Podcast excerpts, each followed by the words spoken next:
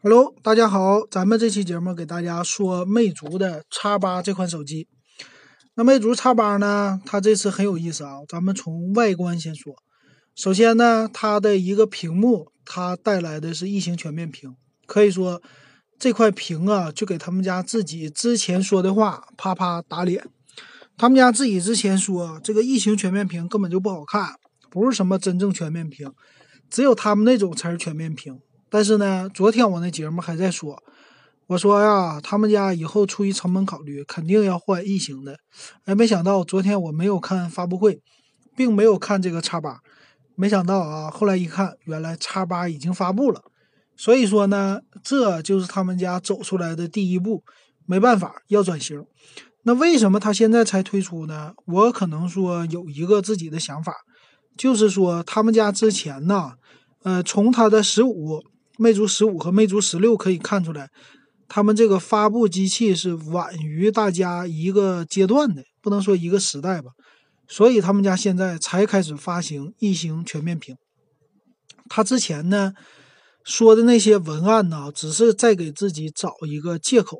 这是我可能说意淫出来他们家的为什么这么来发机器啊？这个是合理的一个解释吧？我觉得，那。那这么来看这手机吧，关注这手机。那这手机呢，外形上来说啊，我也没觉得它有什么特殊的一个外形，就是看起来正面一个异形全面屏。他说这块屏又是他们家定制的，怎么怎么样？但是我没觉得和别人差在什么上啊，差不多。那背面呢，相对来说也是很简单的。那这次呢？可以说背面也是非常普通的吧。那它有一个双摄竖着的，还有一个指纹识别，在那个双摄像头顶端搞了一个 LED 闪光灯，再加上魅族的这个，反正这个手机拿在外边给你看起来，就是你不会觉得它有什么特殊的地方，也不会觉得惊艳的地方。它也没有那种彩色背盖什么的，是吧？反正和大家比呢，它就算是一个普普通通的一个手机啊。这是它的一个外形。那。它这块屏啊，他们家强调的是什么呢？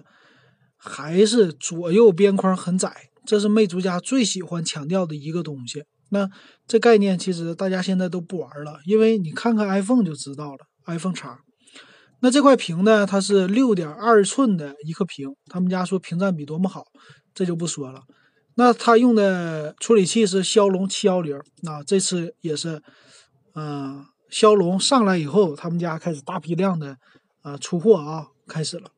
然后最大内存是六个 G，最大存储一百二十八 G，这个和大家都一样。那像素方面呢，摄像头啊，它用的是一个他们家叫索尼 IMX 三六二和三星的二 L 七作为后边的双摄摄像机啊，支持各种东西吧，叫定制的镜头啊，一点九光圈啊。这个咱们再详细的参数，咱们再说吧。前置是一个两千万像素的一个摄像头啊，这点也都是算是一个现在主流级的吧。嗯，其他方面呢，就是带来他们家的操作系统啊，这个就不说了。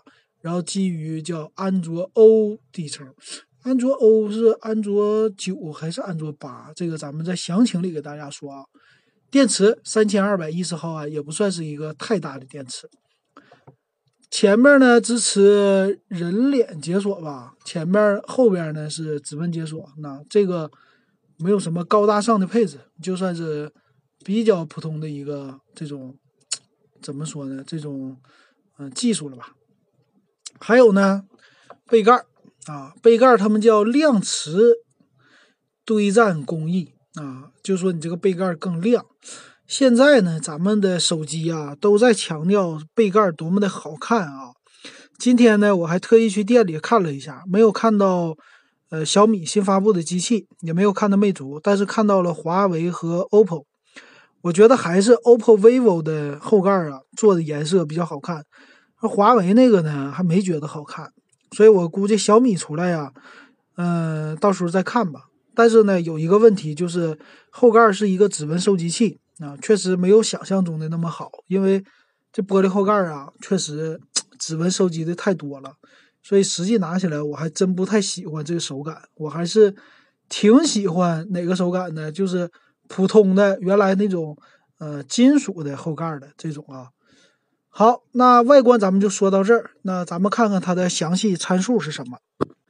那对于魅族 X 八来说，它的售价我觉得还是不错的，最起码性价比是够了。那咱们来看看它详细参数是什么样呢？首先，机器配置的颜色，黑色、灰色、蓝色，呃，都是魅族家自己曾经有的颜色啊，这个没有什么特殊的地方。延续了他们家原来的魅蓝系列的这么一个，嗯，外观啊是这样的。然后机器厚度还可以吧，凑合，七点八毫米，一百六十克的一个机身重量，三千二百一十毫安的电池，四 G 内存起，最高的是六 G 内存加一百二十八 G 的存储。那屏幕呢是一个六点二英寸的二二二零乘一零八零的一个分辨率。嗯，是一个全贴合的，应该是 LCD。然后骁龙七幺零的处理器，这点做的很好了。那后置摄像头是一千两百万像素加五百万像素。刚才说了，后置摄像头呢，IMX 三六二再加上三星的这么一个方案。那 F 一点九的光圈啊，两个，一个是一千二百万像素是六片式定制镜头，五百万像素叫四片式镜头。